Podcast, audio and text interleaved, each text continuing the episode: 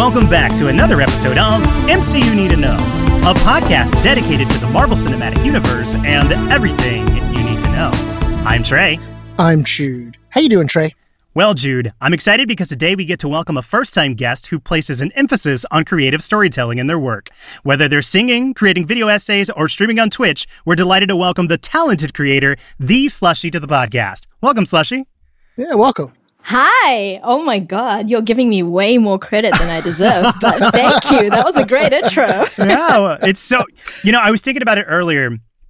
I am so glad that we're finally getting to make this work because back before MCU Need to Know was a podcast, it was a separate Discord that was created to talk Yes! about Endgame. Mm-hmm. And so whenever that was going on, I remember pitching to Jude, I was like, we should turn this into a podcast. And you were among the first names. I was like, oh, we could even have this person on as a guest to talk about it. This would be so perfect. I remember that. So the Oh, fact that we're finally making this work is just makes me so happy. Oh, that makes me happy as well. I'm so glad to be here. Yeah. yeah. So, of course, we are going to get to some of the Marvel goodness, but we did want to take some time to spotlight your work here at the top. I was wondering if you could let our listeners know what they can expect when they tune into a The Slushy stream over on Twitch. All right, so I stream twice a week right now, Mondays and Thursdays. Monday, I've been playing through Persona 5 Royal, and I've been playing that for like a year and a half now. Like every, it's, it's a once a week game, and it's a long game, but I'm I'm close to the end of it, so I think I might still keep going with Persona and like. Thursdays is just whatever I feel like it. Last week I played a whole bunch of Wordle clones just cuz. so, so you know, it's just just eh, whatever. So, so it, it's it's pretty chill. It's uh pretty goofy. Uh, yeah, that, that I think that that's pretty much it. Yeah. so on on this, what what's what what drew you to streaming? Like what what was it that said I'm diving in? This is my creative outlet. Yeah, okay. It was really funny. It was it came because I left uh so I grew up in New Zealand and I moved to the US about 8 years ago. And my brother and I used to backseat game each other a whole lot and then we were kind of missing that. So it was back in the day like we're like okay let's try streaming but on twitch the latency was awful it was like 30 seconds back then like you can't you can't do this and then beam was a thing and then that became mixer and that was like sub second latency which was perfect. And so that ended up that was how it started. I just wanted to stream some games to my brother back in new zealand. And then other people just joined. And I, at, at first i was like I was very nervous about it. I was i'm like oh my god all these randoms are going to judge me for how bad i'm gaming.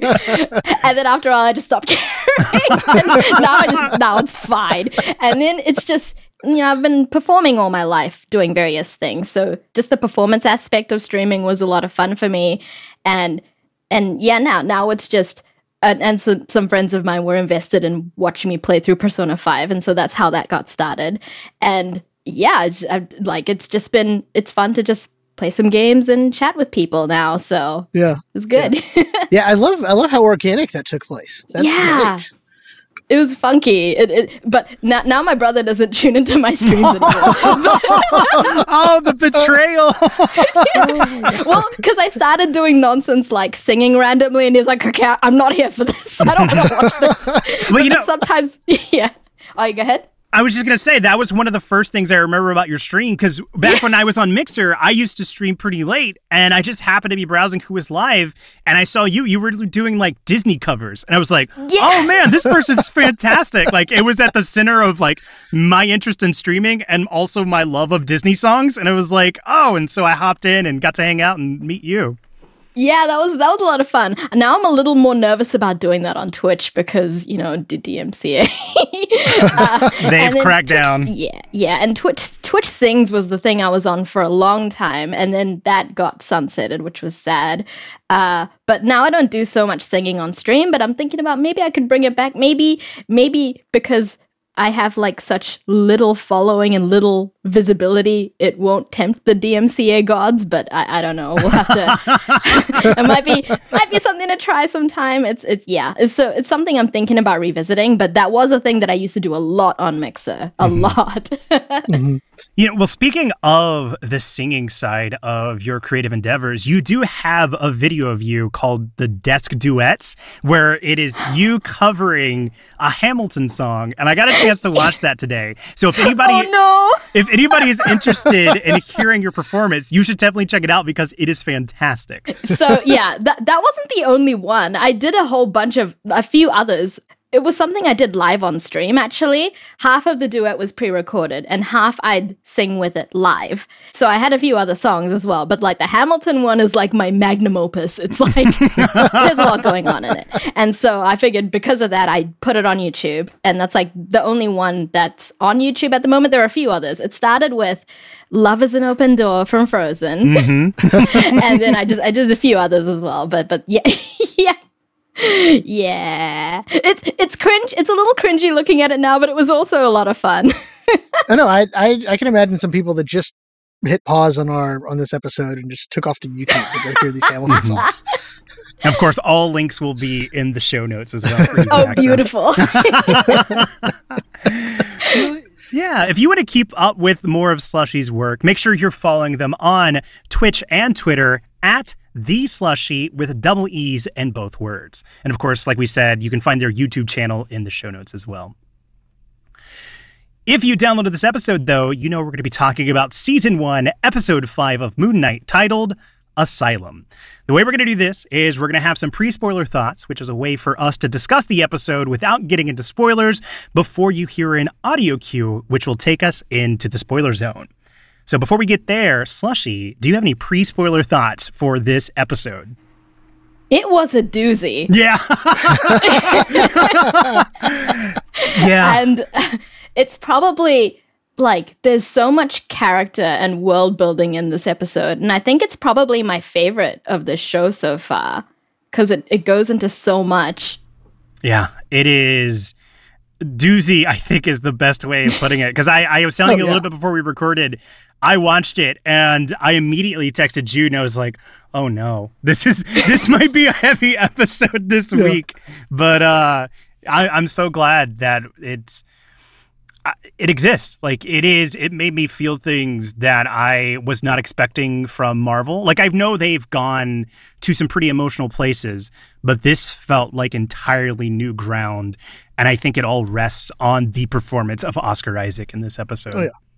Uh, this this is immediately my favorite episode, and probably not just this series, but probably at the Disney Plus shows. This is a standalone episode. The feelings I remember having well, the the Daredevil, uh, Netflix Daredevil, the the the Wilson Fisk episode where you got to see his history. Um, I remember having those similar feelings of how intense that was and heartbreaking at the same time. Uh, so yeah, it's it is. I wasn't expecting to to get that kind of an emotional ride. Yeah, when I hit when I hit this uh, hit play. Yeah, no, for sure. Uh, actually, I was thinking it might have been the darkest that the MCU has gotten, but then I forgot about Daredevil. But I'm like, I guess it's kind of MCU adja- adjacent. yeah, I, w- I would. I think that's fair. you know, when we we started this podcast covering Daredevil, and we always referred to the MCU as MCU Prime, and I think was it MCU adjacent as well. So you're spot on with this podcast. Amazing uh, before we like, I, I, I don't know if we want to, um, before we get into it, I was wondering, I, the thought just occur- occurred to me. Do you think we'll need some like trigger warnings for some of the, like? I think that's a good call for sure because mm-hmm.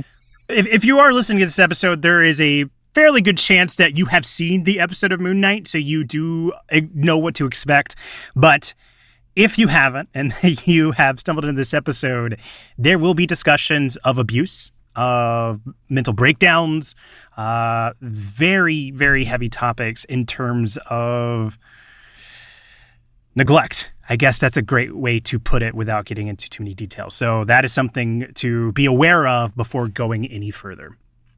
So, thank you for that, Slushy. I think that was definitely a good heads up. So, yeah, like we said, you're going to hear an audio cue, and on the other side, it'll be fair game for all spoilers in the MCU. We'll see you on the other side.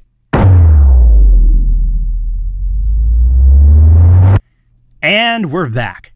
So, we've got three most important topics for you this week, and we're going to have sense and nonsense, the point of view, and the gates of Osiris. Starting with the first one, this is going to give us a section to detail the conversations that both Mark and Stephen have with Dr. Harrow as we are coming to terms with what is reality and what are all within Mark's head. So, Slushy, starting with you, is there any particular area you'd like to start in? I'm wondering. Uh, I, would like to get what what you think about in the in terms of like reality, mm-hmm. which is the real one. Uh, so I'm thinking that the Dr. Harrow one, the little psychology session that he's having, is kind of it, it's sort of like the thoughts of a dying brain. Mm-hmm. Yes. That's almost word for word yeah. how I said it yesterday. Oh. yesterday, last episode. nice. Yeah, yeah, yeah. And then like the reality with Taweret, that's like the real purgatory in between the living and the afterlife. I, I, I guess those are the two two different things. Mm-hmm. But then, but then like it, it it was really weird because it also seemed that like the Harrow one like it could be the real one, and then all the fantastical adventures that Stephen and Mark have been on might be the fantasy. It, it was, mm-hmm. it was, it was, it, it, had me questioning some things. yeah, it, the the way it bounced back and forth, it made it really hard to tell. I guess until the very end, and that's assuming we interpret the incorrectly. you know. Well, yeah. I mean, unfortunately, we live in a psychic world, so it's up to interpretation. right. I think to weigh in here, if you would have asked me last week, I would have said without a doubt the quote unquote real world is the fantastical. I think that would be a great way to differentiate between the stuff that's going on in, in Egypt, uh, where we last left Mark being shot, versus the counseling session with Dr. Harrow. This week, I honestly don't know.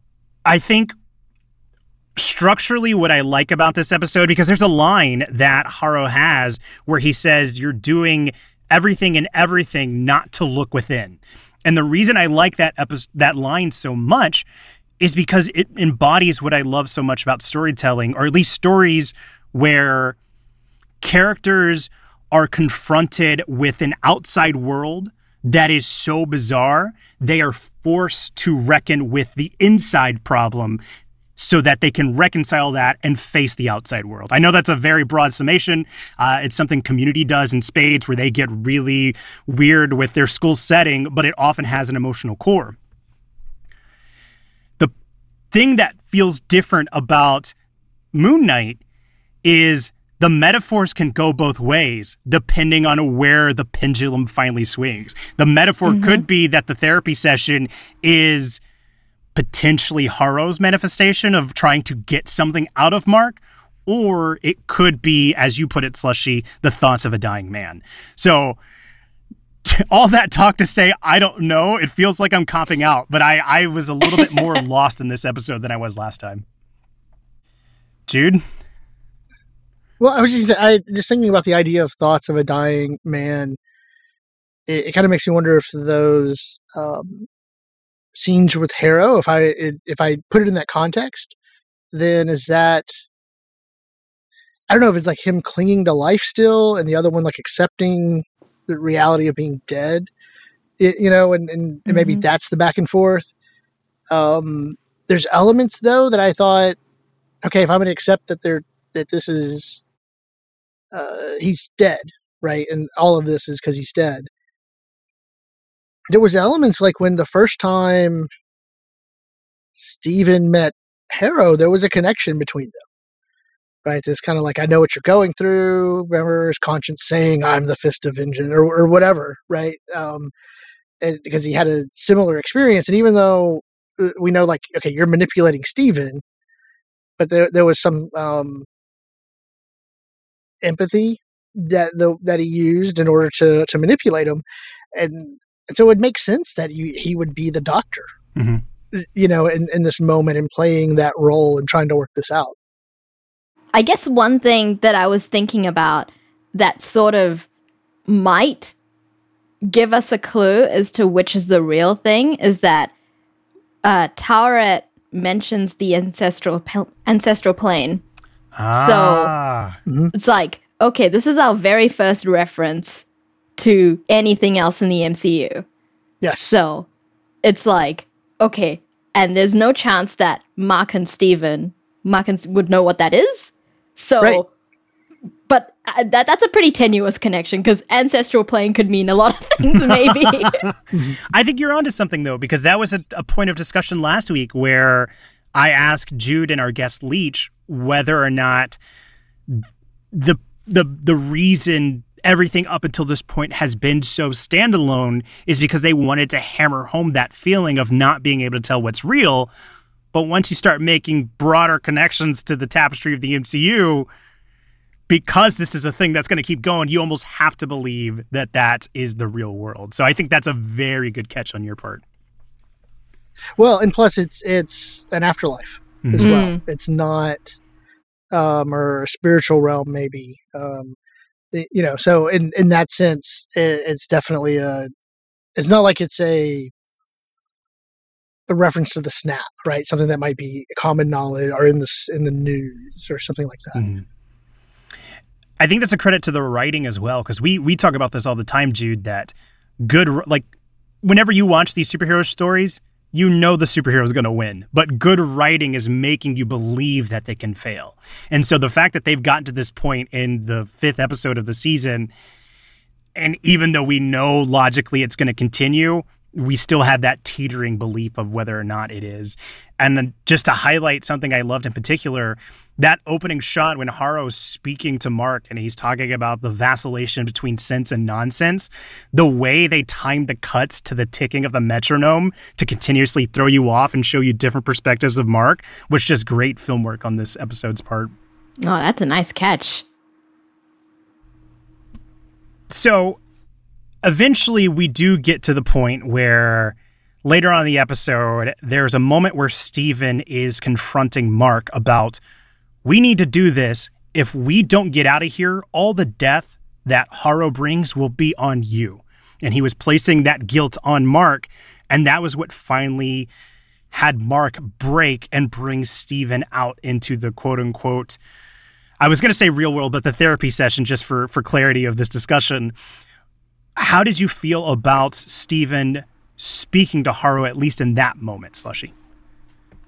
Oh man, that was it. It was like wild the way that Harrow, because I mean, it's it's clear that they've spoken to each other before, and then he also said that Stephen was the one that brought them here, and it's it was it was so bizarre, and you just see just how completely separate those identities are from each other.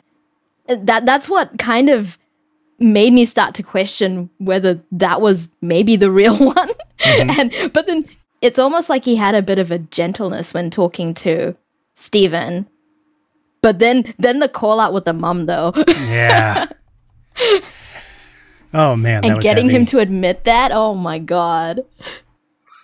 that I, I'll be honest that was that was really powerful for me because expectations wise and maybe i guess that's where i was like still yeah I, I guess now that i think about it i was probably still on the fence of what was real and what wasn't because i had bought in his mom had passed um but for some reason i was expecting to hear a voice you know and, and so for Steven to have that realization that was really painful because I, I I felt it. I saw you know, because again, I'm like, oh, it's a trick. Like we're gonna hear a voice.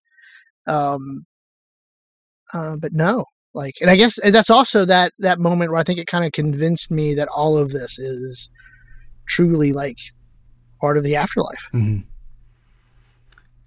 I think one of the things that stood out to me And I, I feel like I've been riding Harrow pretty hard this season. So it was it was almost pain like painful for me to have to admit this. There feels like there's almost genuine not excitement, but relief that Mark and Steven in, in both instances are having breakthroughs. Like Harrow's co- coaching those like, oh, you did it. I didn't think I'd ever get to speak to you again. I guess Mark finally confronted you. Like he was guiding him through. And there is the the part of me that wants to read it like, okay, this is somehow some sort of manipulation. But if this is in fact real, the episode still imbued that powerfulness of Mark and Steven having that moment together. Because regardless of what's true, the fact that they were able to face truth is powerful. And so I thought that was special about this this section of sense and nonsense at the beginning. Yeah, like just Dr. Harrow, like he he felt so genuine in like wanting like he wanted Mark and Steven to have peace. Like it felt it didn't feel like there was some malicious intent. And that that was that really threw me. Yeah. oh man. Man, there, there's so many and that that's the thing with one episode left, there's so many questions. Uh, oh, oh, there's only one episode left. Oh my gosh! Yeah, I know, right? Like, because part of me was wondering, is like, okay, so is this are we seeing Harrow's body on a doctor that they actually saw at one point in their life? You know, and that and that's kind of maybe where the disconnect comes from with us of like, no, this is Harrow, this is this is bad, but but you get that feeling sorry for him and actually genuinely wanted to help. So it, it's um, with one episode left, I, I don't think we're going to get that kind of mm-hmm. reveal. Mm-hmm. Um, f- yeah, like God, it blows my mind. Okay, the finale could be two hours, and it still would not feel like it's enough. Ha- yeah, yeah, not enough. Oh man. So yeah, I still yeah. Oh yeah. So I have a question. Okay. Um. So Taweret mentioned that the after the duat is modeled on like it's it's takes the form of something that the person like the human brain under, understands better mm-hmm. and like they and mark and steven pictured a psych ward. Um but like we haven't really seen any indication that he's been to therapy although he probably has with like what what he's been through. But like w- why do you think like how come it took that form? My guess is going to be, and would sprinkled in some speculation and some hopeful thinking, wishful thinking, um, because they've teased so much about a third personality. Mm. And if it's what everybody believes it to be, then I can imagine that person or that identity have spent time in a psych ward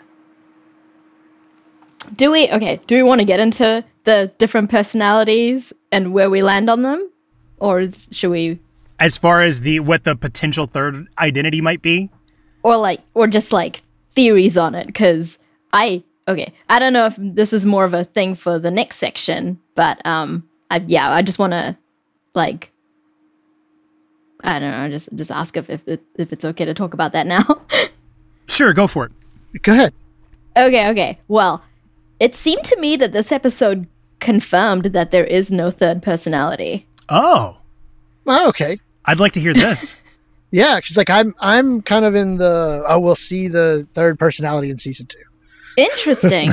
well, because m- well, my thinking was based purely on the scales and mm, how there is only so Taweret pulls out two hearts, and when Steven dies, the scales balance. Mm-hmm. So it's like he's complete now. And like his heart is complete. Right. And so there can't be, at least it feels like, it, feels like it also is sort of contradictory to what we've seen in past episodes as well. Because uh, it seemed like there were instances where neither of them were aware of what the body was doing. But like, at least in this, in that episode, like with with the scales balancing, it it seems like I don't think there's an it seems like it's saying that there's no third person personality. Right. I think that's a very interesting read because everybody, I think, has been running away. Because, like you said, they have hinted at it. Mm-hmm. But I didn't interpret it that way with the scales as it being a, a hard confirmation that, okay, there, there's just these two. It would be very interesting to see how that plays out. Mm-hmm. So I, I do remember having a similar feeling, right? Like, oh, this isn't going to balance. Here's where we're going to see the third personality, right? And that's what they had to do was unlock it. And so there was an element of a similar feeling where I where I'm still holding on to that third personality is my thought is because neither one of them know. Right? Because it was Steven, what'd you do? I didn't do this. So because so since Mark thought it was Steven and Steven's like it's not me, neither one of them knew of that third personality. So there's nothing there for them to balance in, in, a, in a third personality.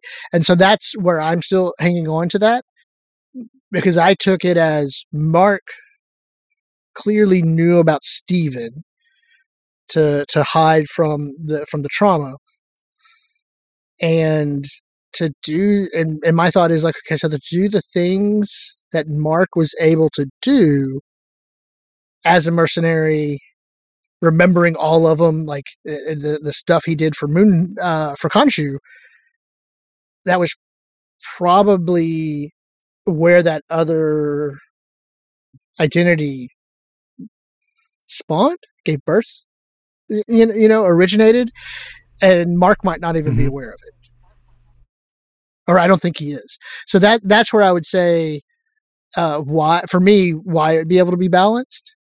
Um, because that's the only way I can I can reconcile like how you, you drop those hints but not give us that. As much as this season has been respectful in treating these identities mm-hmm. as complete identities, as as not just being like, oh, this person's crazy. They've distinguished the differences between these. It makes sense that because neither one of them know of the third, that what you're saying, Jude, I think that that really tracks for what they're going with here. I do want to circle back to your question, Slushy, because you were talking about why the psych ward. And a lot of the talk, at least from Mark's perspective, is especially at the beginning when they're mm-hmm. talking to the hippo again. Oh, I'm crazy. I'm insane. This, you know, talking hippo, talking dead bird. He's completely dismisses of dismissive of the reality. And once he realizes, like, oh no, this is the underworld, the afterworld, he's like, I'm not crazy, I'm dead. So he has this firm belief that he is mm-hmm. insane. Like that is the only rationale that he's had. So I think it would make sense to him to be in a psych ward so that that is why it manifests around the uh mm-hmm. the afterlife. Yeah, and I love the visuals too cuz like so like one of the things um well the semester uh teaching the interreligious dialogue class yeah. one of the things that I always try to bring up is the common visuals or iconography that we use in media that help uh, give us a shorthand to particular religious beliefs, uh, but then it can also perpetuate negative stereotypes in that in that shorthand. And I mean, you want to put a, a a visual shorthand of what a psych ward looks like I mean, that's the all white, the tile, those type of doors, the little windows. Um, you know, immediately we're we're right there. Insanity. You know, this mm-hmm. is this is crazy. It helps us, I think, at the end of that other episode, buy in to questioning whether or not it's real. Um, and and so so I loved so not just that, but even just the the the way they were able to take that and uh, visually sink us into that. Yeah. What about you, Slushy? Did you have any ideas on why a psych ward? Yeah, I I think the the the reason I was thinking was that it probably does look familiar to him, but I think I am leaning more towards that he thinks like this is what Yeah. he thinks of himself. Yeah, that that reflective ideology fits Yes. in with the themes. Mm-hmm. And there's just all these hidden rooms and hidden parts of himself. It seems like he, well, compartmentalizes a lot. Oh man. On that note, I think we might be able to move into the next most important topic, the point of view. This is going to detail all the traumatic events that we discover about Mark and Steven. So the revelation of Mark being there when his brother passed away, uh, the abuse that follows from his mother as she is not able to reconcile what has happened and takes out on Mark, uh, the becoming of Moon Knight, and the inability to visit his mother's funeral later on. Uh, Jude, throwing a very hard ball to you this week. Where would you like to start in this section? Um, so here's where I'm going to start. Uh, my wife watched the first two episodes with us, or with you know with me, and uh, she's like, ah, "I'm not really sure I like this show," and hasn't watched it again. And I'm like, "You got to stick with it. It's so good, and especially after the end of episode four. And I get to work early on Wednesday. It's a day where my first class doesn't start till the afternoon. So the first thing I, I do is like, I'm going to eat my breakfast and just watch the episode, right? I'm watching it and I started immediately. It's like, oh my gosh, this is so good. You you, gotta watch this. You gotta watch this. And then those scenes came up, and then I'm like, eh, I'm starting to wheel that back in. It's like, okay, maybe not. I, I get it. This might this not might this might not be for you. It's okay. oh boy. Like like I'm immediately wheeling that back because it is it is a tough watch. You know, um, you know, I people give me a hard time for it, and, and jokingly, sometimes it's serious, sometimes because I've, I've not watched the Joker yet, uh, and I'm just I'm nervous about watching the Joker because of how mental health is portrayed, and and like I said, so I didn't want to see it in the theater. Um, you know, I wanted to see it in a place where I could hit pause if if need be, and, and those things, and and this. I don't know. It it really like you could see it coming and you knew it was coming and and and just the way the way they did it they were able to really do a good job of telling his childhood and building up this sympathy i guess and and this way to explain uh, the level of trauma that would that would cause DID or result in. I don't know if cause would be the, the right the right word, but, but but just do it in such a way that there was so much uh, suspense of like I knew so, I knew something bad was coming. I knew something bad was coming, um, and you were just waiting for it to happen. You know, and in doing that, it it go back to this whole show. They've done a good job of giving us violent thoughts and images without actually having to go super violent in the visuals. You know, in in in the way they put the story together and they shoot it, and it's you know uh, because you really feel it. Yeah, I think what we're dealing with here is Mark is confronting his mother, and Steven, who was born because of the, or originated, I think that's a better way to put it, who was originated because the reality was so harsh, Mark physically couldn't process it, and Steven was the stand in. And now he's here within this examination of the traumas, finding out the truth and having us learn with Steven is the most heartbreaking way I think they could have done it and the way that it is handled most delicately. Ah, man, It's hard. Like I, I, I wanted to text you or Jude. Like so much of my notes is just this is hard, and I didn't know how I was going to be able to discuss it.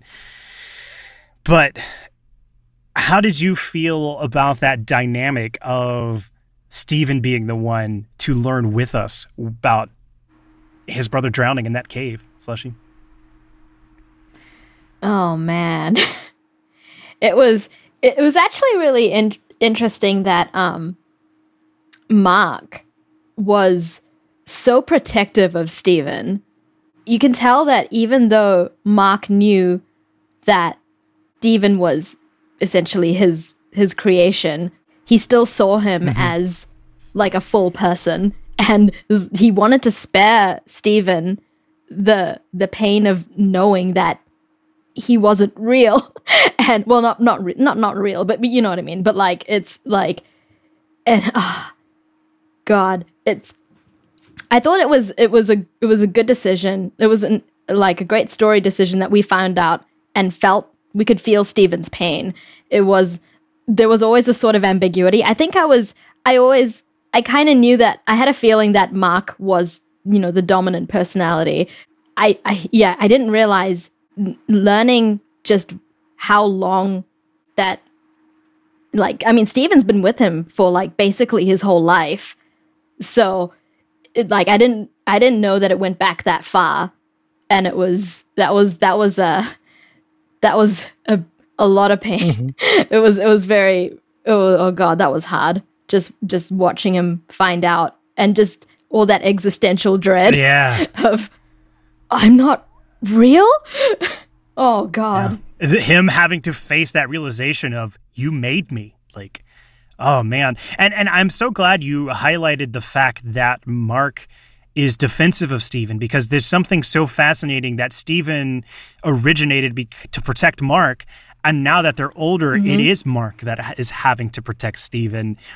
But it's it's almost because he didn't think he could handle that truth and so the fact that Steven has that growth in this episode to the point where he's compassionately telling Mark, you were just a kid, it's not your fault.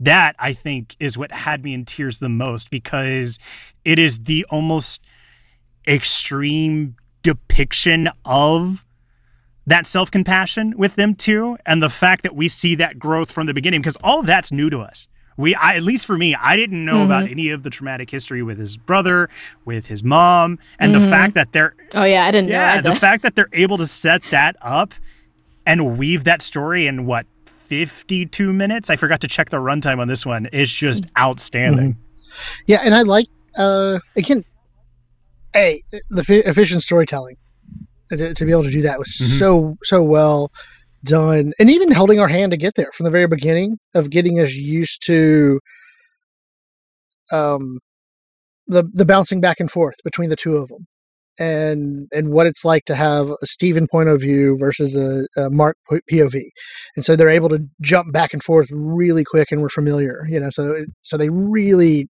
kind of held us held our hand to that episode, and, and being able to do that. But I, I just loved how what what you get to see is is Mark like the the guilt. Well, uh, the way I thought of it is the, the the guilt Mark has, and never. It, it seemed like could could deal with it or let go, because uh, his mom wouldn't let him, because that's where her uh, guilt you know, and and I mean, it's a very human thing to to to look for something to blame, for look for a reason, or look for for it is your fault, and, and something we can direct those feelings at. Um, and and and so like I felt so because you see it, you know, we or we see it a lot of times in media where where they use that what breaks apart a marriage is, is going to be the loss of a child, you know. And I don't ever remember seeing it before where it's like the directed at their own kid. Um, but it's it, it's very understandable. Um, and, and then that sense of Mark wanting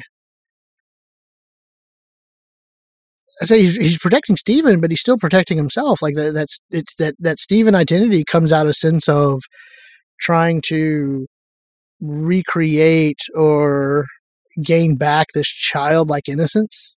I mean, if you think about the the way Mark acted and interacted with people, and it was just so just not naive, but just so full of that childlike wonder kind of thing. Oh, look how awesome this is. And you think this is cool with a little kid and able to connect with, and Trey brought that up, able to connect with that little kid and, the, you know, redirect to other things. And yeah, Steven. With Steven? And, and so, and so Mark say, you know, it's like, that's what he's protecting, right? Like I don't, I don't want to, to lose that a, a, again, you know?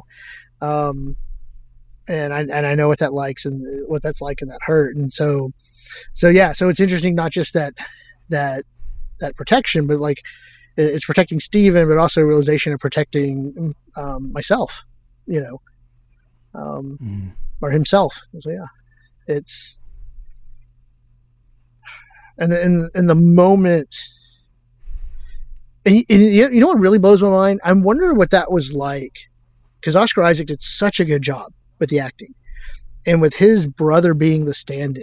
Imagine like being on the other side of your brother and seeing that that emotion being acted out of like what happened, you know, of like uh, of reconciling that that abuse and the loss of, of a sibling and like he's acting that out to his own brother. Oh, like I can't imagine what that would be like to to to experience that as well because it was so well done.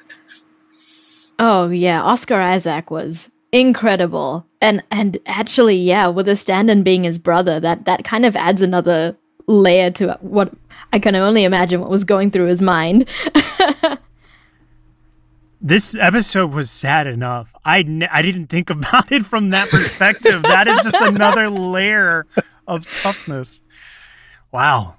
You just you just uh to borrow a line from the episode, you just baked my noodle with that one. oh man. But you know, I you use the word of Mark's guilt. Uh, I think that can really get us into one of the other standout moments in this section where we see the revelation that Mark was there when Layla's father was murdered, and we saw him crawling covered in blood to the statue of Khonshu. Uh, Slushy, what were you thinking during that scene as we finally got to see how he became the Moon Knight? I mean, he had gone there. He tried to kill himself, but Khonshu stopped him. Steven kind of calls it out as well. He's like, he was manipulating you. You was, you're at a very low point. But it was interesting that after all that, like there were feelings. I guess he was also taking advantage of, I guess, rage and anger at being betrayed. Because then Khonshu kind of like, you can, you can, you can, you can come and kill all these other people that deserve to die. Do you want that power? And do you choose life? And he keeps asking him and made Mark choose life. It was taking advantage of all the crazy emotions he was feeling at that one moment. I don't know if he would have, if he was not under duress, would he have chosen to go with Moon Knight? I don't know. Like that, that, that's a, I think that's a little questionable if, if it were different circumstances. Uh, but it it was like just just just Khonshu being like ah I have this opportunity now. Do I have a deal for you? yeah. I think manipulative is a great way to put it because there's a sense of regret, I think, in Mark's words. Because early on in the episode, we're in the cafe, where they're in the cafeteria, and you see the corpses, and Steven puts it together that these are the people that mm-hmm. Mark has murdered. He Mark specifically mentions this is what Khonshu meant when he said protecting the travelers of the night. And so to have that repeated in the moment where he is at the altar of the statue and Khonshu's offering to provide protection, Khonshu's kind of burying the lead there instead of leading with like I'm going to have you deal out justice. Yup. No, I'm going to have you protect the travelers of the night. That sounds so much more noble, so much more I don't want to it, it's I'm being careful here. I don't want to just say worth living for, but if Mark is truly at the end of wanting to live and he can find this sense of purpose and the offer that Khonshu has given him, Khonshu's not being honest in that moment whatsoever. Mhm. Mm-hmm. Well, and it's, huh? Okay, I'm just gonna throw a wrinkle in here and say, Oh yeah, go for it. And, I, and I'm gonna stand up for Khonshu. Um, Oh, We've got Khonshu's advocate over here. Or the next Moon Knight, June Knight. uh, now are we sure that that's an accurate memory? Oh, Because Hmm. because, well because part of it right is like uh, part of i mean steven's the one pointing out you're being manipulated Hmm. um and one of the memories and what he talked about was was seeing and remembering because remember this is before we found out what happened with his younger brother and he says you know is this all the people you killed he's like yeah i, remember all of them but that was before we knew about the what happened with his little brother, the guilt that he had and believing it was his fault and having that reinforced. Um and in that sense the that this you know um, psychology wise right this core belief i'm a bad person i'm a killer and so so yeah it's it, on the surface it is Khonshu manipulating that um, but if this is him and remembering his memories, right? And if that core belief from a very young age is I'm a bad person and I'm a killer, Mhm. um, I don't know. Maybe this might not be accurate. I mean, y- y- oh no, go ahead. I Trey. think. Oh, I I mean, No, go ahead. I was gonna let's say we do have an unreliable narrator. So we've got that going on over here. So and we know how malleable memories are. So you that is you do you do have a point. It could it could things could have played out differently. Um I, I don't know about like cuz so he was dying and then Khonshu kind of saved him at like because he was on the brink well it- i guess he he might have died? He probably i mean he probably would have bled out if he can just just left it but he he did he did want to make the conscious choice to to to kill himself then. Um it's yeah i, I don't know if that yeah it's it's it's, it's an interesting thought um I, I, now i don't know that seems very fitting for the way this episode vacillates between sense and nonsense. but I, I think you won me over, Jude. I really do because you reminded me. Let me rephrase this. You've won me over on the potential of this being an unreliable memory because all of this is within the framework of the men- the Mhm. psych ward and Mark's memories and the potential that this is either a psychosis or the afterworld. And in it for that reason, whenever they are in the cafeteria and you see all those corpses and Mark is detailing how he remembers every one of them, he's talking about this guilt that he has for being a killer. I remember specifically when I saw that little boy, yeah. I was like, no, it can't possibly be that he killed the kid for whatever Khonshu justice he had. But at that point, we don't know the story yet. So whenever the boy starts moving, it's like, okay, this is something different. Memories are starting to mm-hmm. bleed over. So I was assuaged of that feeling. But then they put us into the scene where we realize Mark, in a way, is responsible for the death of that little boy, just not the way we thought. And so it is that sense of, I'm a killer, I'm a killer being reinforced over and over again. So if memories like that are bleeding into one another, I can see how it is very possible that the Khonshu moment isn't exactly what happened as a one for one. Yeah. I'll be honest. There with So, the little kid, you- I was expecting that was the reveal of the third identity. Mm. Whoa. That, would- like the third, like the little boy was the violent. Uh, oh boy Well, not that there was the little necessarily was a little boy, but like, oh, would Mark do that? Mm-hmm. Gotcha, but- gotcha, gotcha. No, the the third identity Mhm. was yeah Mhm. yeah like I was so bought into the third identity, like I didn't think the death, and I was like, I, I at at one point, I didn't. I was didn't want to watch because in my head I'm like, he's about to kill his own brother, like Hmm. intentionally. Like I was thinking because I Oh, kept waiting for that third identity to show up.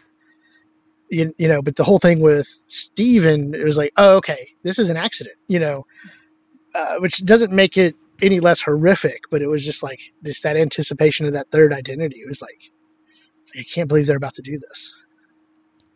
So about the third identity, I think before the end of the episode with the scales is when I when I thought, okay, there isn't a one. But in that con in that uh the expedition memory with all the dead bodies and how Marcus he kept mentioning he was working with his CEO. It's like some unknown third person that we never ever see. And I thought the reveal was that the third it was him that murdered everybody.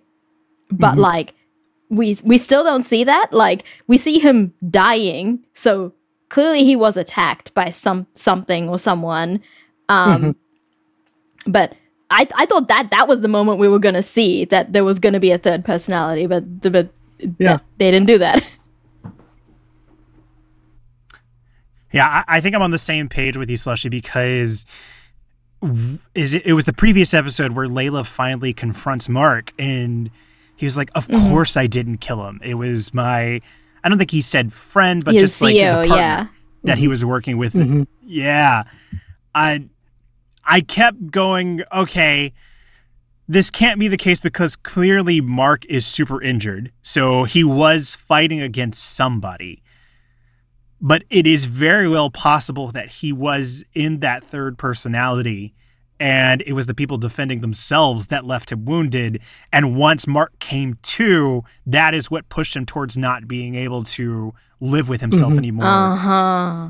Until Mhm. Khonshu intervenes so there's still there's still some possibility for that to Oh, become true man. Slushy.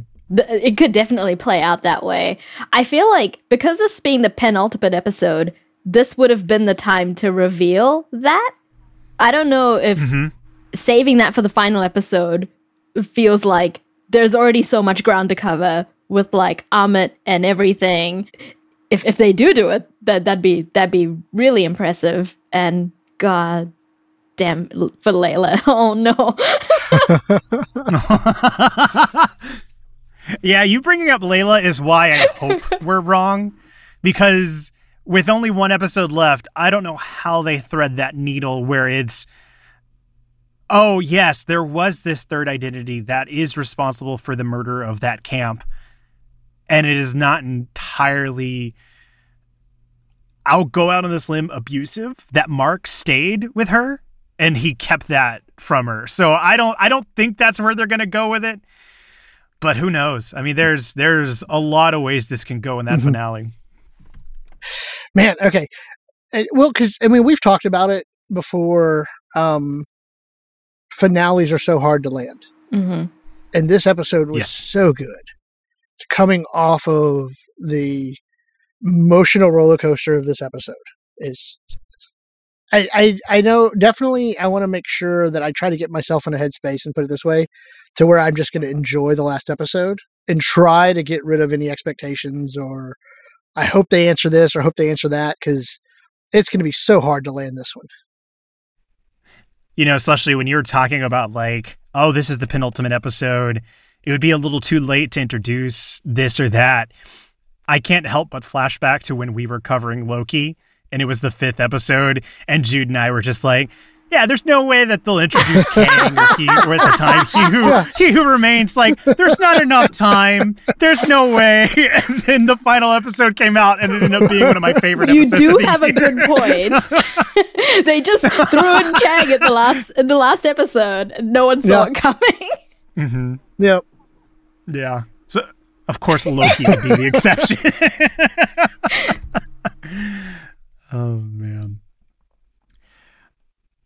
I think we've got at least one more major traumatic story section to focus in on and I think it is the way they walked us through the origination mm-hmm. of Steven because it starts with young Mark being in the room and we see his mother's beating on the door and that takes us all the way through the moment where we see an adult Mark couldn't make it to the funeral. Oh. God.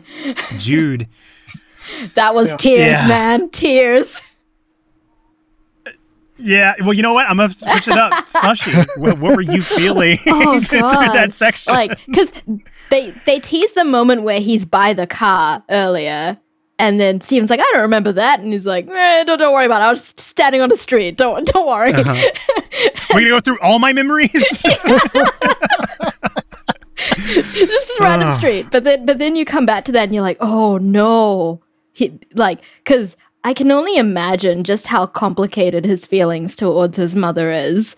Cause she is his mother and he obviously he he does love her, but just oh god, having all that trauma, all having to endure all that abuse for such a long time.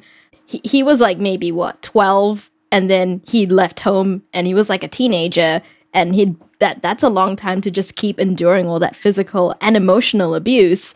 And I can just like I don't even know how you'd feel when someone who you love and relied upon from such a young age hurts you and and then when they die like I feel like it's hard to separate s- separate like the feelings of love and pain and I can I can completely understand why he didn't want to go in and like be part of the funeral but the fact that he showed up it's it's like he does care on some Mhm. level but oh just just the- the- oh and then that was Yeah. the moment that um Steven and Mark's like reality started blurring was yeah Yeah. a lot of pain to go through Yeah, we've yeah, we finally got the confirmation that that is where their lives started to bleed in. This is almost the start of where the Mhm. show takes place, and where we're starting to see why Steven got such a foothold. Which and, and this isn't like I'm not knocking the episode because obviously it's super powerful, but how dare they put me through that emotional moment and then Steven pops up and he goes, "What?" And he's just like looking around like he immediately switches into like what's going on and it's heart it's both heartbreaking but also like the it's Oscar Isaac. I mean, I, I that is his performance that he just flipped on the Yeah. dime in the moment. The camera doesn't break. The identity switched right before our eyes, and so even though that I was still in that moment, but it was completely gone from him, was just masterful in in a performance. Oh yeah, yeah. Well, and something else I realized in, and and I didn't put it together until you know listening to uh, Slushy talk. It was with uh, Layla earlier when Steven said, "This is my mom's flat," and she said, "Oh, I didn't know y'all were talking," which led us, uh, you know, had no idea that she had passed, and at that point, that's after her funeral. So he didn't say much about home life at all. Um, at all, at all. Like that was so distant and so separated. Um, and it gives you also a hint, a certain level, that Mark did open up. You know, we don't know to what degree, but enough to to say that like mom and I are on the outs, you know, or or something like that. But acknowledgement, it wasn't like, oh, I don't have a mom, dad, or uh, you know, it was like Mhm. that was really interesting to, to kind of have that revelation and put that timeline together. And honestly, for me, it's it seems weird. I felt for his dad throughout this whole thing, um, and and I think I, being married, having kids, and I, I think that's probably what put me in that in that headspace. But to see that of like, you know, this whole trying to keep your family together, wanting to be a good spouse, and take care of your wife and acknowledge her pain and feelings and that are legitimate you know in, in terms of not the abuse but but like having such um traumatic response to something like that. Uh but also trying to be a good dad. And you have uh, your your son who you want to to still have as normal life as possible you know and and, and you're you're you're stuck between your spouse who, who whom you love and made a commitment to and your own child who you love and want to protect and and raise right and and he's stuck in the middle. And even at the funeral right he's at his wife's funeral but he's still mm, you know it's like this respect for mark. He, he didn't go out there and try to talk him into coming in but he, he he offered the invitation. Like the invitation was always there. And so yeah so it that, that was really difficult to kind of go through it through his eyes. Yeah, I'm I'm very glad that you highlighted that because there's tremendous work on the father's part to try and create that sense of normalcy. Uh, the, Yeah. the scenes with the birthday where he was like, "Well, mom's not feeling well; she can't make it," and and they just have the birthday party on their own. Or when it flash forwards to another one, he's like, "Oh, well, we're going to start with your favorites," and then he steps away for just a moment. And that's when the mom comes in with the mental abuse at that Mhm. point. And I'm glad I'm glad you highlighted the differences up until it becomes not that there's justification for the mental abuse, but up until it gets to the point of physical abuse, her reaction is not I mean, it's understandable Mhm. that that's that's how she would be feeling that she would want her child back. But once that goes from being a trauma to placing the blame on the other, I think Mhm. that's where it starts to grow. And to the point where Mark throws it at his dad, you Yeah. were supposed to fix this. yeah That Mm-hmm. it's a story, right? You're you're gonna write the script in this way, and and wonderful, uh, talented script writers and directors and actors, and that, you know, they know how to manipulate our, our emotions. That's what a good director does. Um, and so you could ask the logical questions of like, why didn't they go get help? Why didn't they go get counseling? There's marriage counseling. The thing is, how do I want to put this? You can't assume that they didn't Mm-hmm. you know um it's you know and trey and i bring it up you know we we very much uh in terms of like wanting to be sensitive about mental health issues and knowing people that struggle with mental health issues and, and different uh, things of trauma um and what that's like um knowing uh people the difficulty of finding a, a good therapist or a couples therapist or, or whatever it is that, that fits it's not as simple as just oh go do this you know um, so even though you don't see it i don't think it's a fair assumption just to say because they, they give us a, a actually a long period of a number of years Mm-hmm. in such a short time that i don't think it's fair to say that that he didn't try you know um, to, to fix it uh, if if that makes sense um, you know, and which also means that response on the kid's part of like, "You're my dad. Why didn't you fix it? Why didn't you protect me?" And which is a, a genuine, understandable, honest response out of out of Mark. You know, I mean, it, it's it, it's amazing the the layers that they were able to put into this in such a short time. There's a lot of nuance Mhm. here too, just because it is it is pretty easy looking at this to just be like, oh, why didn't the dad do anything? Yeah. Or like, it, but but it's like it's never that easy and simple, and and and and yeah, you, it, you can't assume that they didn't get help or they didn't try, Mhm. and it's clear that the dad was trying to trying to be you know make some positive memories with with Mark at least with his birthday and Mhm. like he's trying to like kind of be like a buffer between um Mark and his mom but yeah it's it's it's it's it's amazing that I I was not expecting this in my MCU show for sure yeah. yeah, it's uh it was a surprise for sure. I do want to highlight a moment in particular. You guys have have detailed so many wonderful things about this section of the I don't want to say origination because we know this isn't the the first time no, I'm sorry. I am talking about the first time. Whenever it's in the bedroom and the mom's beating on the door, and we see Mark very afraid, and Steven is coming through of like, oh, I need to organize Yeah. my room, or mom's going to be real mad. The way this show has worked with mirrors and reflections for so long built up to the moment where we see a very afraid Mark sitting up against his dresser, and the focus of the camera pulls to the mirror, and that's when Steven's accent kicks in. That it was Mhm. a chef's kiss. Like it was just like they had been building to that moment. They have trained us and educated us that you knew from the moment they switched the focus that that was that was it. That was the that was the Mhm. the birth of Steven. And I just wanted to make sure we highlighted that because I thought that Mhm. was really well done. Oh, that's a good catch. Yeah. Yeah. Yeah. Oh God, when he was like, "It's not mom. It's not mom. It's not mom," like trying to convince himself that Mm-hmm. Yeah. this this isn't who she like this this isn't actually her. Yeah. Is God that was heartbreaking. Oh yeah. Yeah. It leads into wanting to learn more about their history because when we first meet them at that barbecue, they look like a happy family, like everything was cohesive.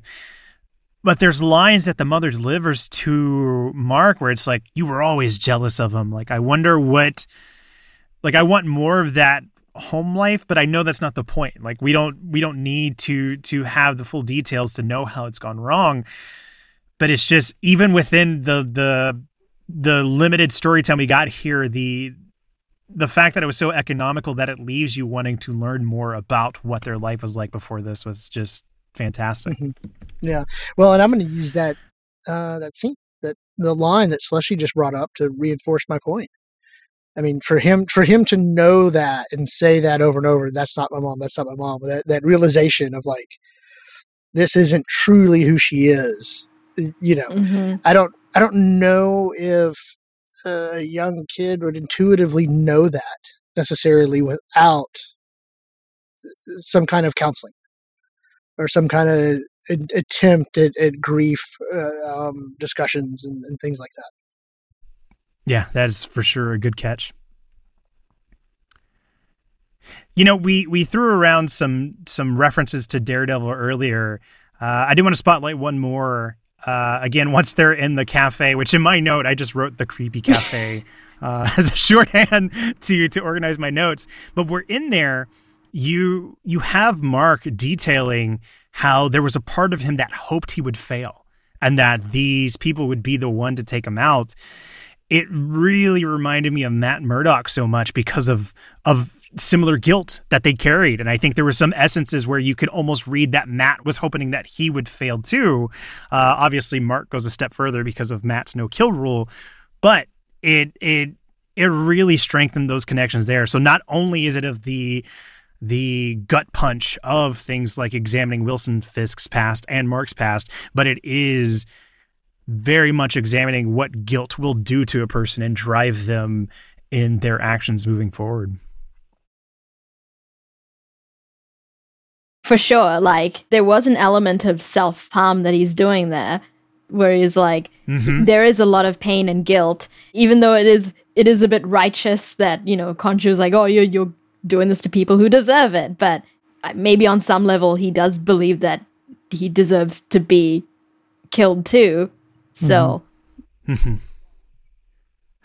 Well, uh, this is a very heavy section, probably one of the most heavy sections we ever had in the podcast. But uh, I just wanted to double check, make sure there was any any more to say before moving into the final one. um, oh, go ahead, Jude. You look like you'd want something to say. No, go ahead. I'm okay. taking a big deep breath. Um.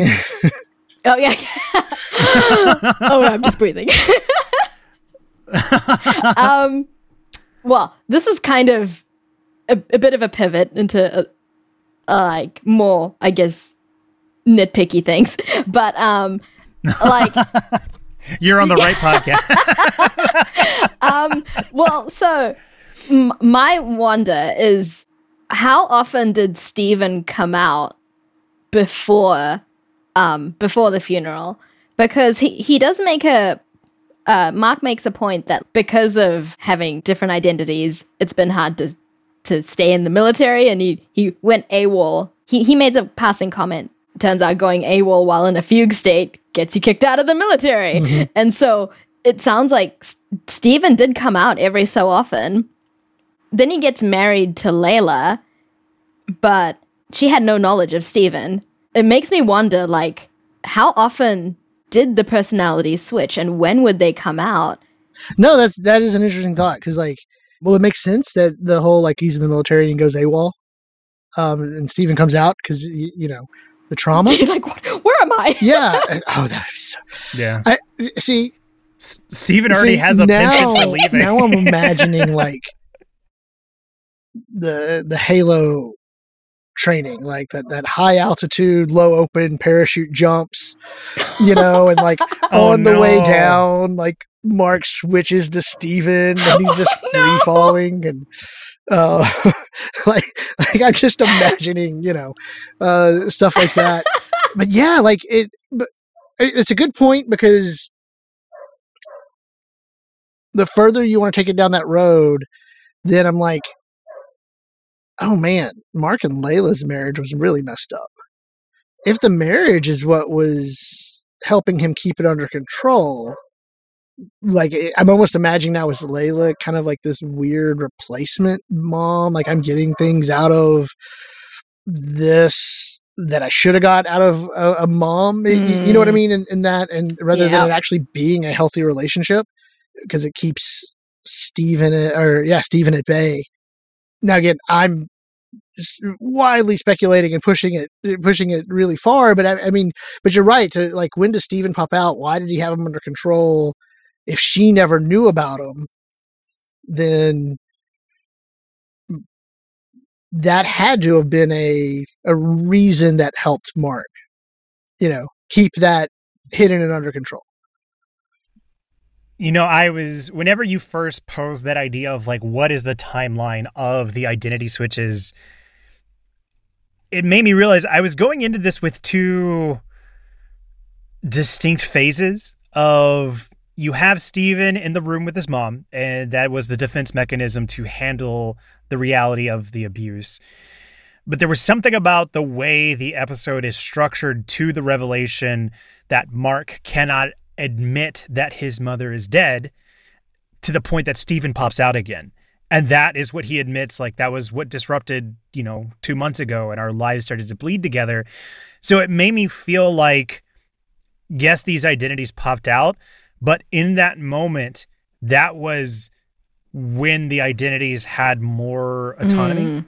if that makes sense. They had more, or at least Steven had longer durations at which he could be at the wheel, and is what gave him the opportunities to create that apartment, to take an interest in Egyptian history and and, and gods, and you know, learning hieroglyphs. It's it was like and I'm being very careful here because again with DID there I I'm not 100% on this. It felt more like there were desires on Steven's part that didn't at least come through in the 2 second scene of in the bedroom where Steven got freedom for the first time after the revelation of the funeral. But you're 100% correct and Mark makes a mention about the fugue state and going AWOL. So I I don't know. I guess my idea of there being like two distinct ways those identities take place uh not being not holding up to that at least history line.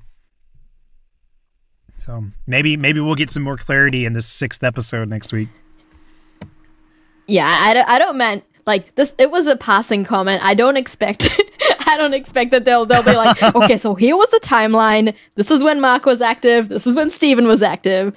But but I think I think you were right about like I think after the funeral, it felt like well before that Mark was the dominant personality, and then Steven seemed to uh, like appear in like short like maybe short bursts or something.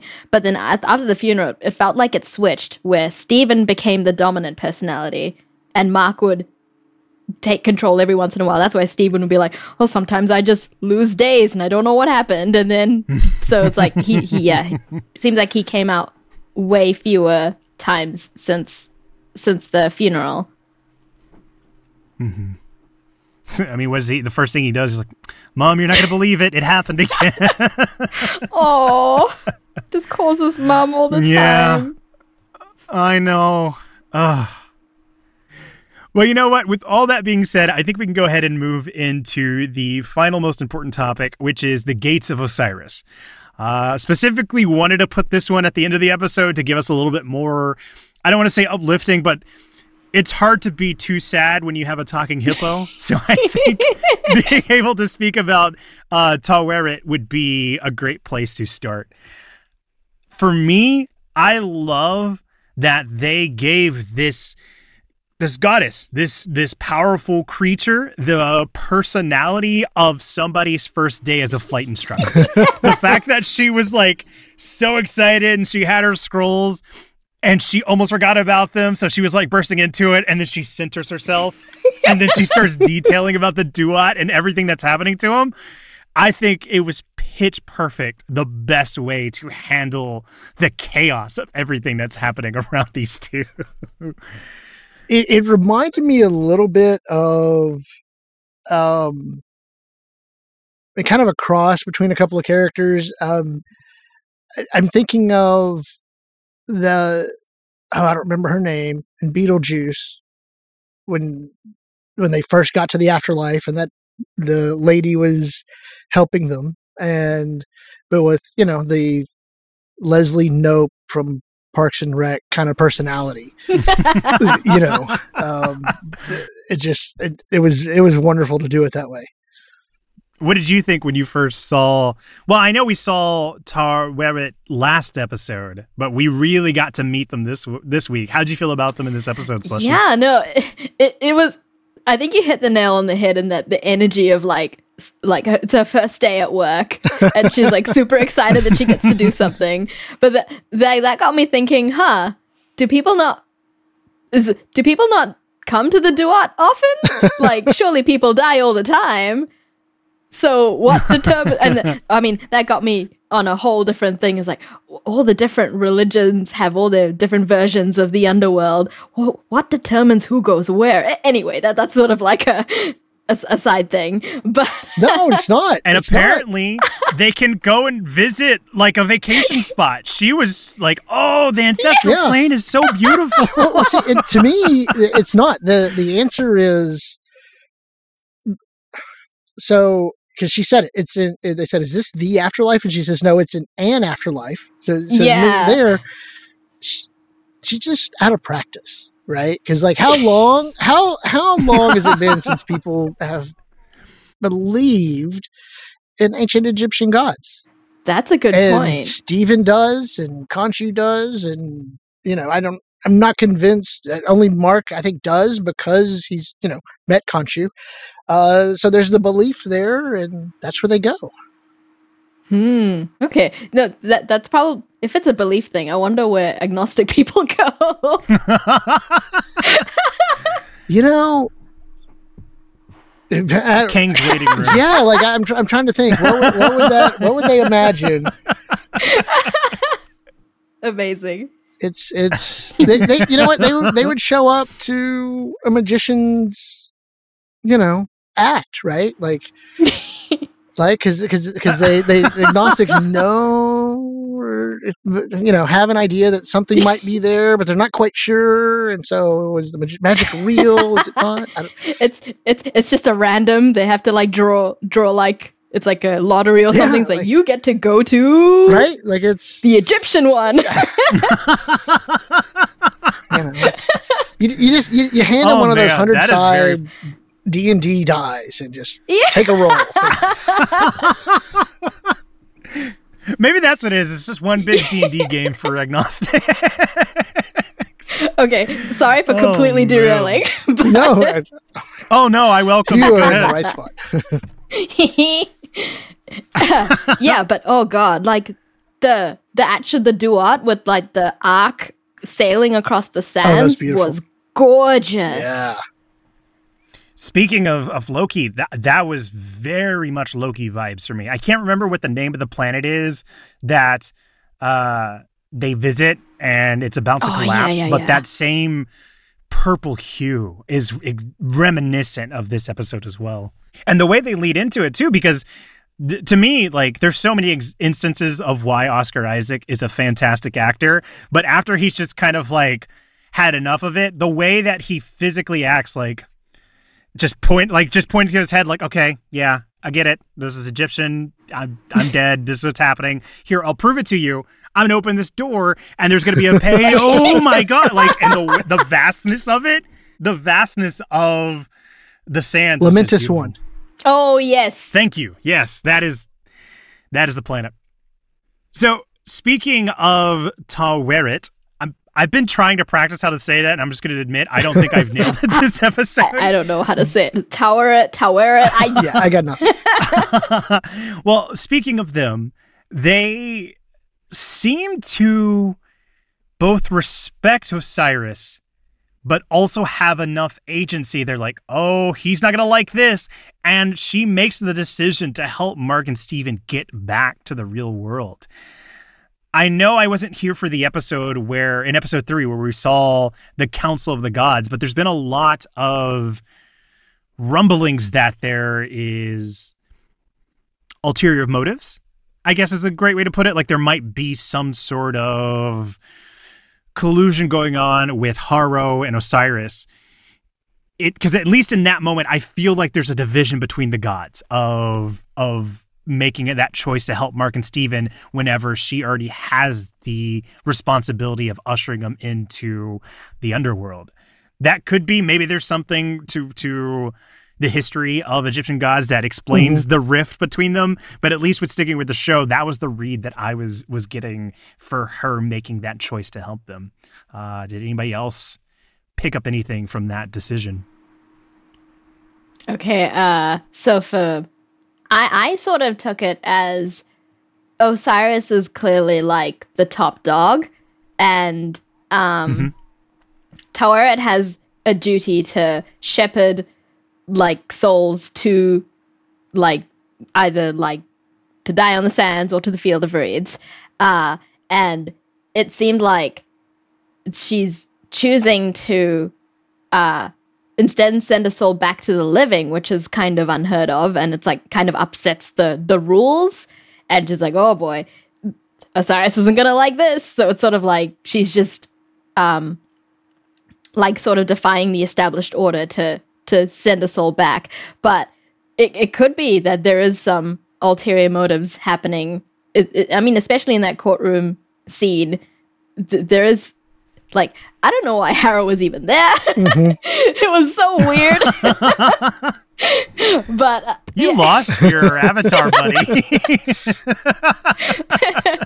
but but yeah, I mean, I, that, that that's probably something that they'll touch. I feel like they're gonna circle back to the rest of the gods in the next episode. But um, yeah, I I don't know. Like, what, what, that that that was that was kind of how I took it. No, I think so. I think I think storytelling wise, I don't think we we we have that interaction of the gods and the council and not see them again and the way they acted. So just storytelling wise, I think it lends to seeing them again. Um, I do like how it very much fit with polytheist, uh, polytheistic ideas of religions in, in the sense of you have a main or prime god, you know, if you think I don't know, Zeus, Odin, Allfather, right? Mhm. Um, Osiris, and then you have other gods that are powerful, but they are god of a particular thing or domain. Um, but they're very much personified. They have agency, you know, and and so in, in that sense, like I, I thought it was really well done. Uh, the whole show, but even that interaction, right? Of of uh, he's not going to like this, but because, but they, they're still God, right? They're still a God and, and with agency and get to make that and make that choice. Um, you know, so that's so to me, I I think it's both. You know, um, in terms of like, yeah, we're gonna see Osiris again. I think there's going to be kind of a sinister thing. So I did want to circle back to this because we got a read on your theories with the scale Mm. slushy about the the fact that Steven is gone And then we see the scales balance for Mark, and he is greeted in the field of reeds with that very peaceful moment. I went the other way. I really think the reason the scales are balanced is not because Steven died, but it was in that moment. So, like everything in this episode, whether it be the sessions with Dr. Harrow or the fantastical of going through the traumas and having both identities have to reconcile with truth, everything leads towards them learning compassion for each other. And I think, at least in terms of the scale, when Steven is frozen in the sands and Mark's reaching out over the boat screaming for him, and the balance the scale is balanced it is because that is where it finally accepts that they have accepted one another so it's not that he's gone it's it's the proof of working together i guess and so now it's going to be faced with we know mark is accepting of Steven now but now he has the promise of what did they call it um paradise, I believe they called it, or the, the afterlife. Now he has to choose between going back to that or finally having peace at the end of that. And I think that's a very interesting place for them to leave it mm-hmm. in this episode. So let me ask you this: Do two things. A, would we be happy seeing Steven again? Or in other words, is is he really gone? Um, or do we want him to be really gone? Um, and, and the only the only reason why I ask that or bring it up is because we have, and we and I mentioned it before. This whole mind with the MCU, they keep going back to this mind body, mind body, and if Steven I, I, guess it's just which way are they going to take it, right? Because if if Mark created Steven uh, this dis, to disassociate, right? So where this identity comes from can that identity be left behind if the body and Mark return? You know, or can Mark re- can Mark recall that there, or or let me let me even say that it's not even a recall, but it's I don't I don't know how to to word it, but like can one identity, um, and now I'm really getting into the weeds because I don't because there's a the actual disorder that this isn't going to be accurate of. And so I guess as storytellers, which way do you think they're going to go? Um, you know, I'll I'll start just answering my own question. Like I love Mark, I mean love Steven, but I don't want to see him again. Um, just because I feel like the the scene was powerful and it was it was balanced, and so if all of a sudden he can just like kind of oh you're still there you, you know what i mean and, and then it's, mm-hmm. just like mm-hmm. it kind of loses some impact uh, afterwards and no there was some stakes there you know um so so yeah so i, I don't know I, but but i could see them easily going the other way as well one i'm shocked that you you have the right answer but I love Steven. I, I would want to see him back. But you, I see what you mean. But what about you, Slushy? Where are you? Were you falling on Jude's question? Yeah, um, I, I, I kind of agree with, with with you, both of you as well. Like, I feel like Steven, it, like they spent a lot of time like showing that you know him turning like solidifying in the sands. And it seems like you you can't come back from that. If they did bring him back i think it would kind of it would undercut the emotion of that moment. Um so it feels like he's gone. And um but at the same time it, it's like it seems like Steven is such a big part of like Mark and you know like you know that they're the same person right mm-hmm. uh it, it's like what is he going to be without Steven? It's kind of hard to say. I, I yeah, I, I, I don't really know, but it, it, does seem it does feel pretty final, and that now Mark is like it's it's part of his arc that maybe he doesn't need Steven anymore. Like it's it's such a weird uh, uh, yeah, yeah, it's such a weird way to say it, but like you know they've gone they're both gone gone through that growth and recogni- reconciled with their past and their pain and like Mark clearly has has had that growth and now he doesn't need Steven anymore. hmm But I love Steven too. Yeah, yeah. Well, you know, in, in one of the, the group chats that Trey and I have is Trey and I and uh, JB, um, who's been a guest on here before, and you know, we'll be back kind of soon. We were talking about that. This, this. Do we still see elements of Steven through Mark? You, you know, but like, because it's it's that it. Steven realizes, wait, I'm you, I can do these things, and has that confidence to do it. Mm. And, and so we still have to see Mark tapping into that Steven side. You know, the I don't know, he might read a hieroglyph or something. Uh, but you know, so so he has to tap into that that Steven side, s- but it as an actual identity. I don't know, like, and, and I guess to me again that that that works into the how far do you take it in with the, the represent, representing or showing um and, and also just how little I know about it you know because there, there leaves an implication of oh you just reconcile these two identities one goes away. You, you know what I mean? And and and I don't I can't I don't imagine it's that simple. Um and and so in that sense it's like well, in theory like as, as writers you could find a way to get that to get that back. And and i can understand uh the temptation to do that uh because so many people loved steven Me. I, I think I can't remember if it made it in an episode or not, but I've had favorite characters in the MCU. Captain Oh, America, yeah. like that uh, one I go to. I've never rooted for a character like I've rooted for Steven from the beginning. Like I've been pulling from him from day one because they made him so endearing.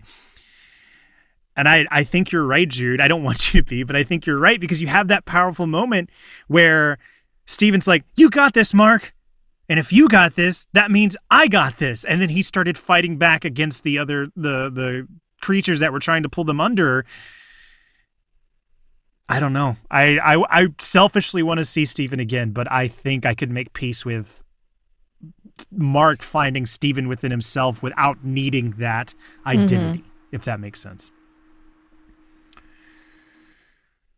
Oh man. Well, uh, uh, before we move into listeners' first takes, does anybody have any any last thing they want to add to this section before moving on? uh, one thing I did want to mention, another nitpick. no go ahead um, well, because so they're on the duat, right? Mhm. And Taweret was like, "You need to balance your scales before we get to the fields of reeds, because if they're balanced, then I'll let you pass. But if you don't, then you're getting thrown into the sands." But then they change course to go to the gates of Osiris instead, to go back to the realm of the living. Why, like, why does his scales still need to be balanced at that point? My answer is because I'm still in the camp that this is all Harrow's manipulation, and scales have been Harrow's That- thing from be- the That's beginning. That's a good point. I forgot about that. Not not to completely dismiss because I think there is some Egyptian mm. with goddesses that gods and goddesses that I don't know about. So I think there is some level of real world implications there. But in terms of this story and how much they've repeated the symbolism of Harrow and, and the scales, it feels like it's something that's that Harrow is trying to get out of them being balanced.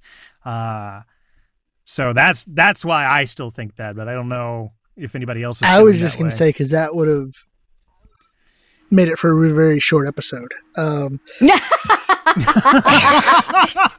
um, yeah, I mean, I would have been fine if it was like to pass through any gates, you need to balanced yeah have scales balanced. I get, maybe that's just what it is. I don't know, but it's like you don't really need that kind of judgment because, like, the reason it's there is to see if you're worthy of being let into paradise, right? But if you're just going back to the land of the living, Right. it's like Who cares? you want to go where? Okay. Welcome back to that place. yeah. We'll happily kick you back You up want to there. go to Oh, Earth? dear Lord. You, you've been hanging out with the ancient Greeks, haven't you? Um, like, uh, no, and I guess a serious answer I'd, I'd have to be is like just it's a very human thing. Um, Mm. the this idea of balance. Um,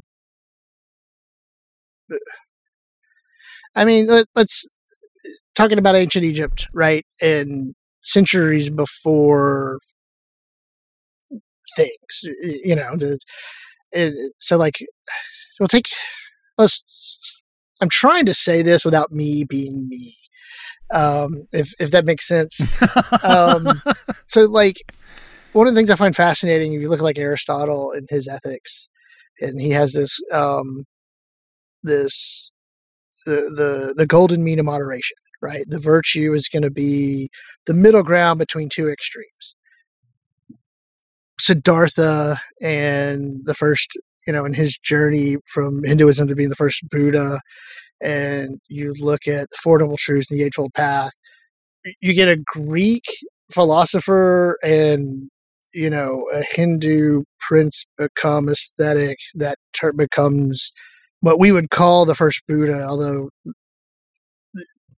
you know Buddha is just uh the title, right, for whoever's enlightened, and but so much of that is about balance, you know, and, and finding a balance, um, and and truly understanding that um, not that not that desire is bad, but the desire is um, in its proper place. It it helps us get where we want, and we're desiring the things that we truly want, right?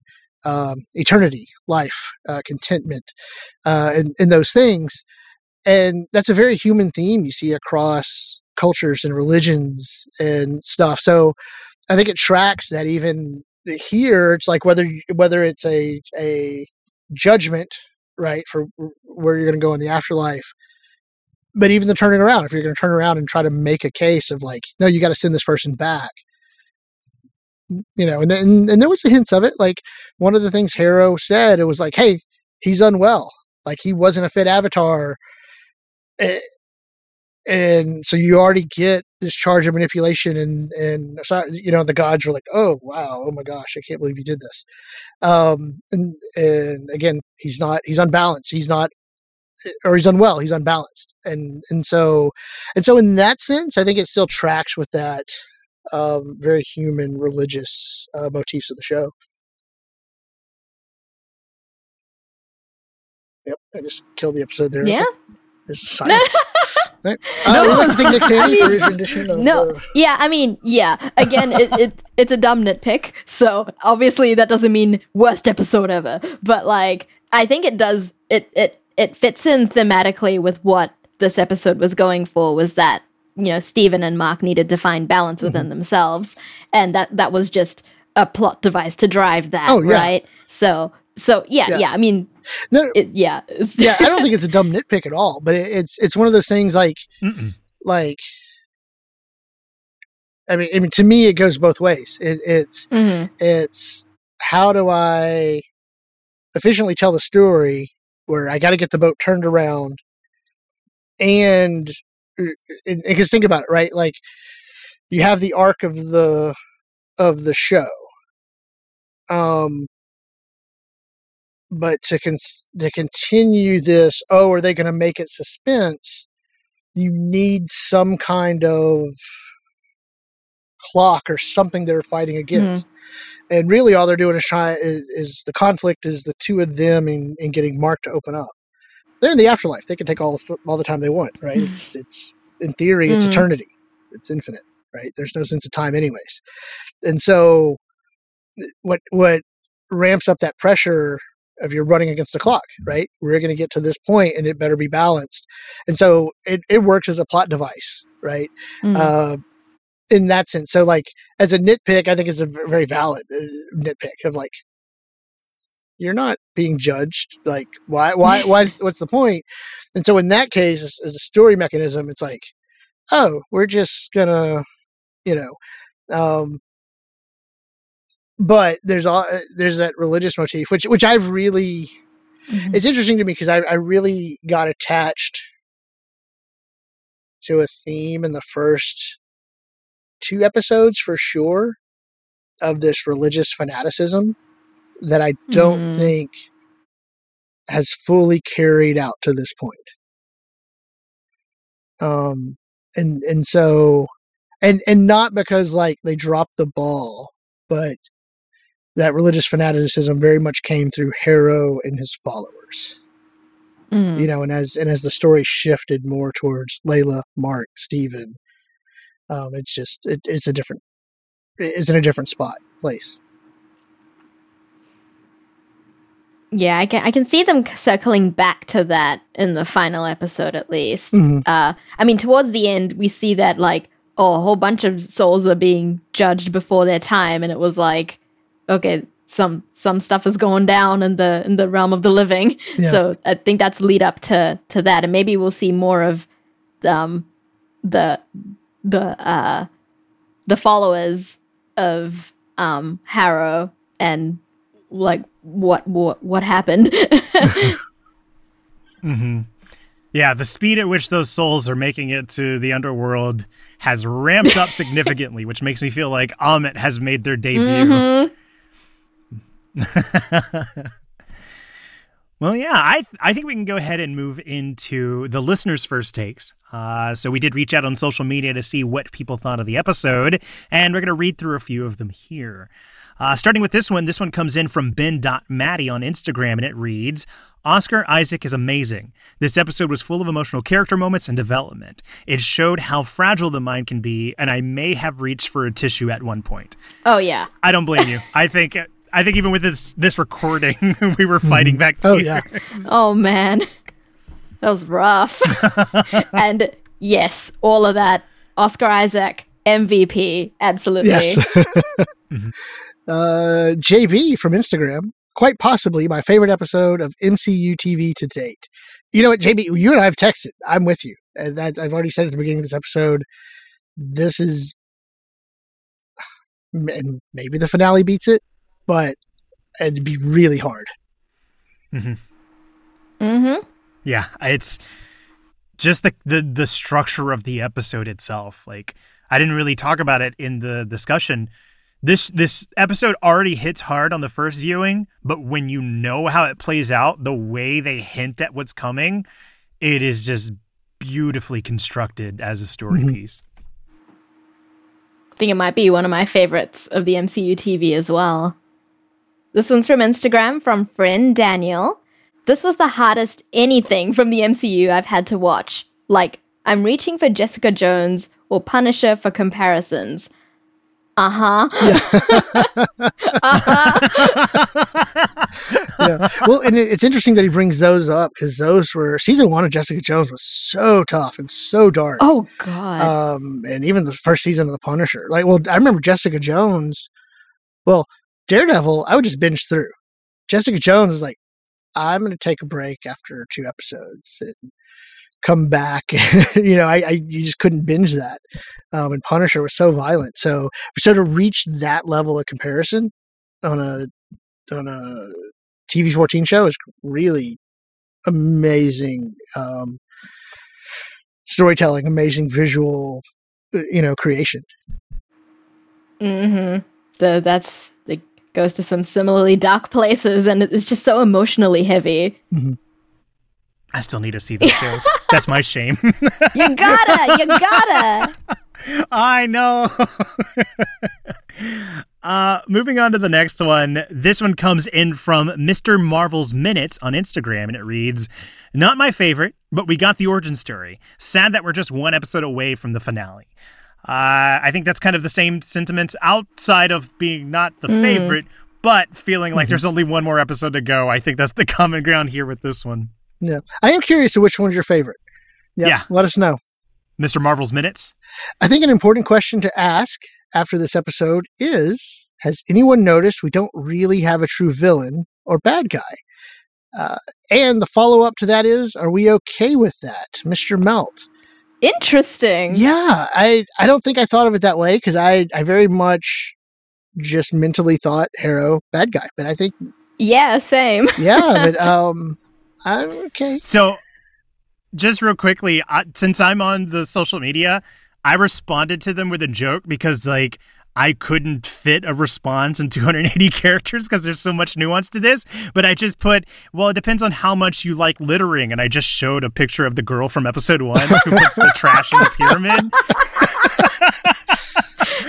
but I'm I'm with you all in just kind of this like wrestling with the question now that we have the space to talk about it because I really do think it comes down to what you believe of is the reality of Dr. Harrow the case or the Ammit Harrow? Because if it's Ammit Harrow, that's for sure villain. Yeah, well, Mhm. and we've talked about this before with the the Disney Plus shows, which is how the Disney Plus shows in particular, but um, even some of the more recent movies, but but where the villain becomes more conceptual than a person, right? I mean, they, they give us a person that's going to be punched, right?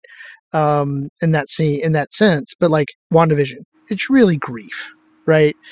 Um, in in those types of of things like you you get a person to punch in hawkeye right but it's it's reconciling um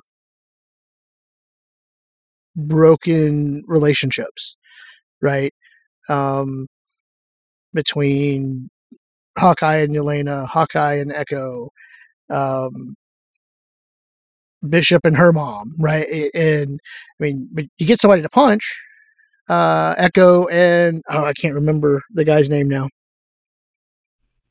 Kingpin? No, not Kingpin.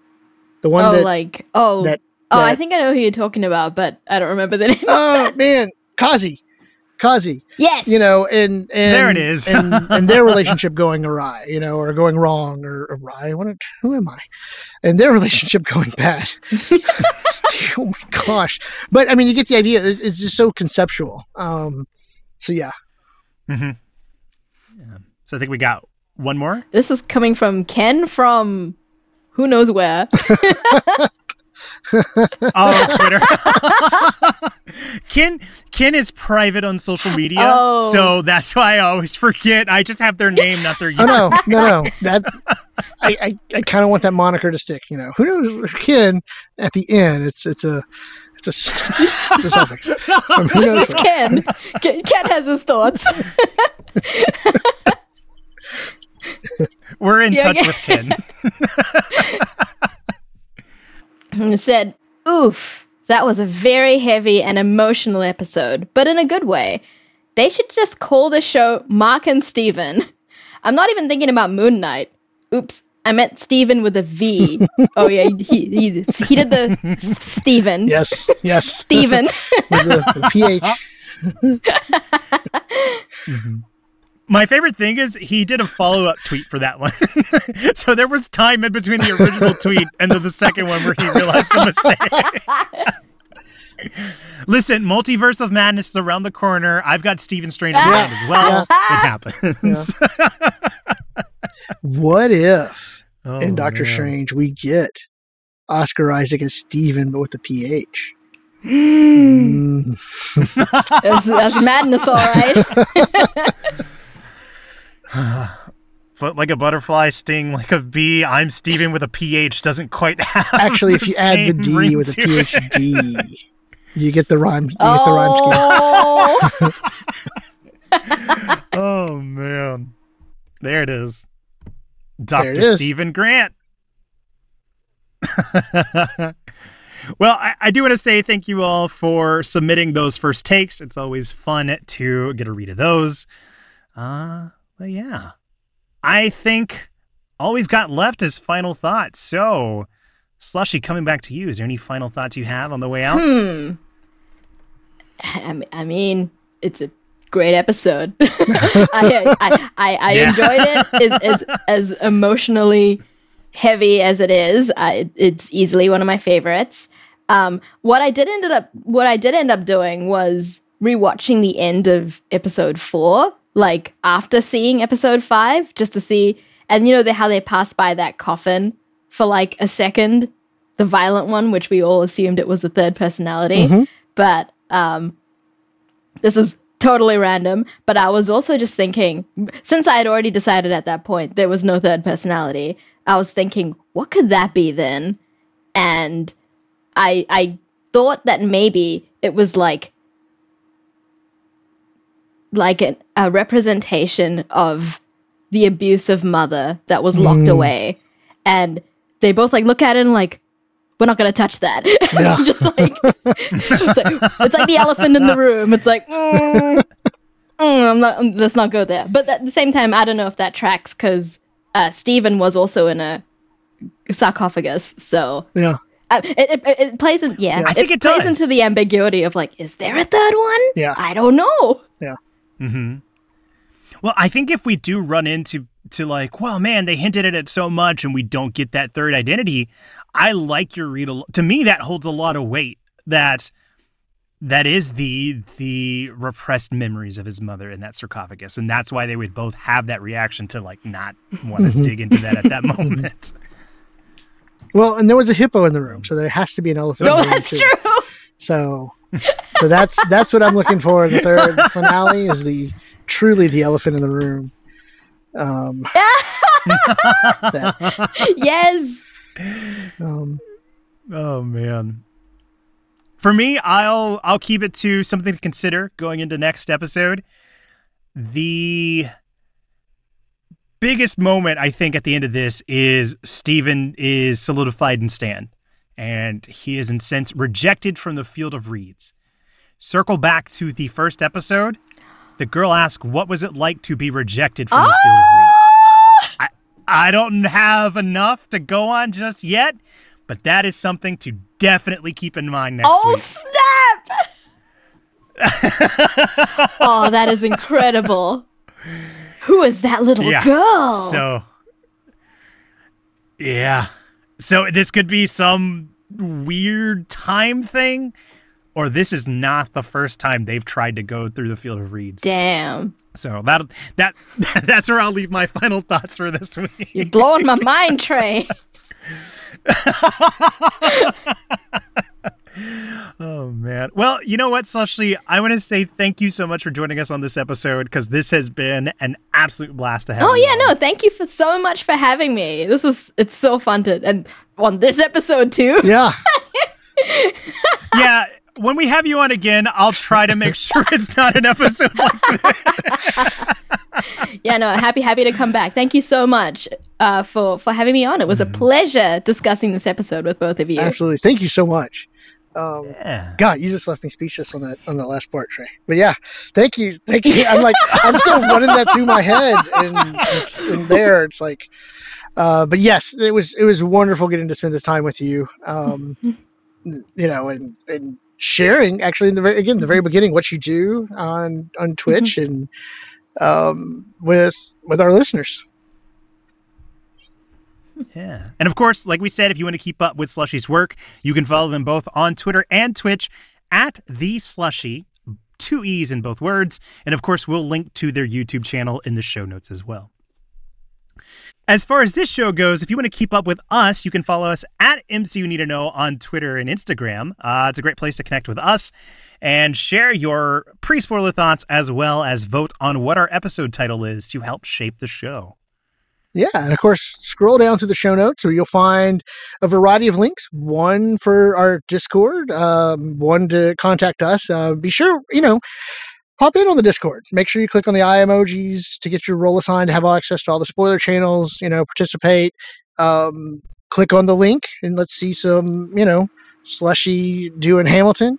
Um, you know, that'll be there as well. There you'll see the phone number. Please call in. Leave leave us a voicemail. Get your your thoughts on the internet for posterity. And the best thing, of course, you can always do for us is the rating and review and sharing with a friend. We'd also like to thank Nick Sandy for the use of our theme song, which is his rendition of the Avengers theme. You can find more of his work in the SoundCloud, which is linked in the show notes as well. Well, that's going to do it. Thank you so much for listening. And Jude and Slushy, thank you so much for doing this. Yeah, thank you. Yeah, of course. We'll see you all next week.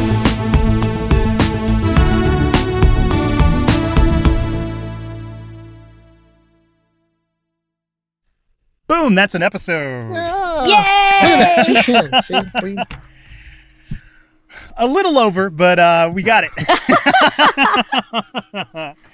oh man, that was so much fun. that was a lot of fun. Yeah, that was so good. This is like my first time like doing a podcast type thing. So thank you so much for for having me on. Yeah. Yeah. Hey, So let me ask you this: how how different did it feel from streaming? Well, um, obviously I I don't talk to people when I stream.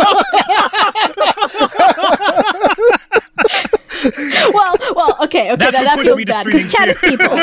chat, chat is people, but but I mean the people. Okay, chat is people. That feels kind of sad. No, no, I get you. I get you. I get you.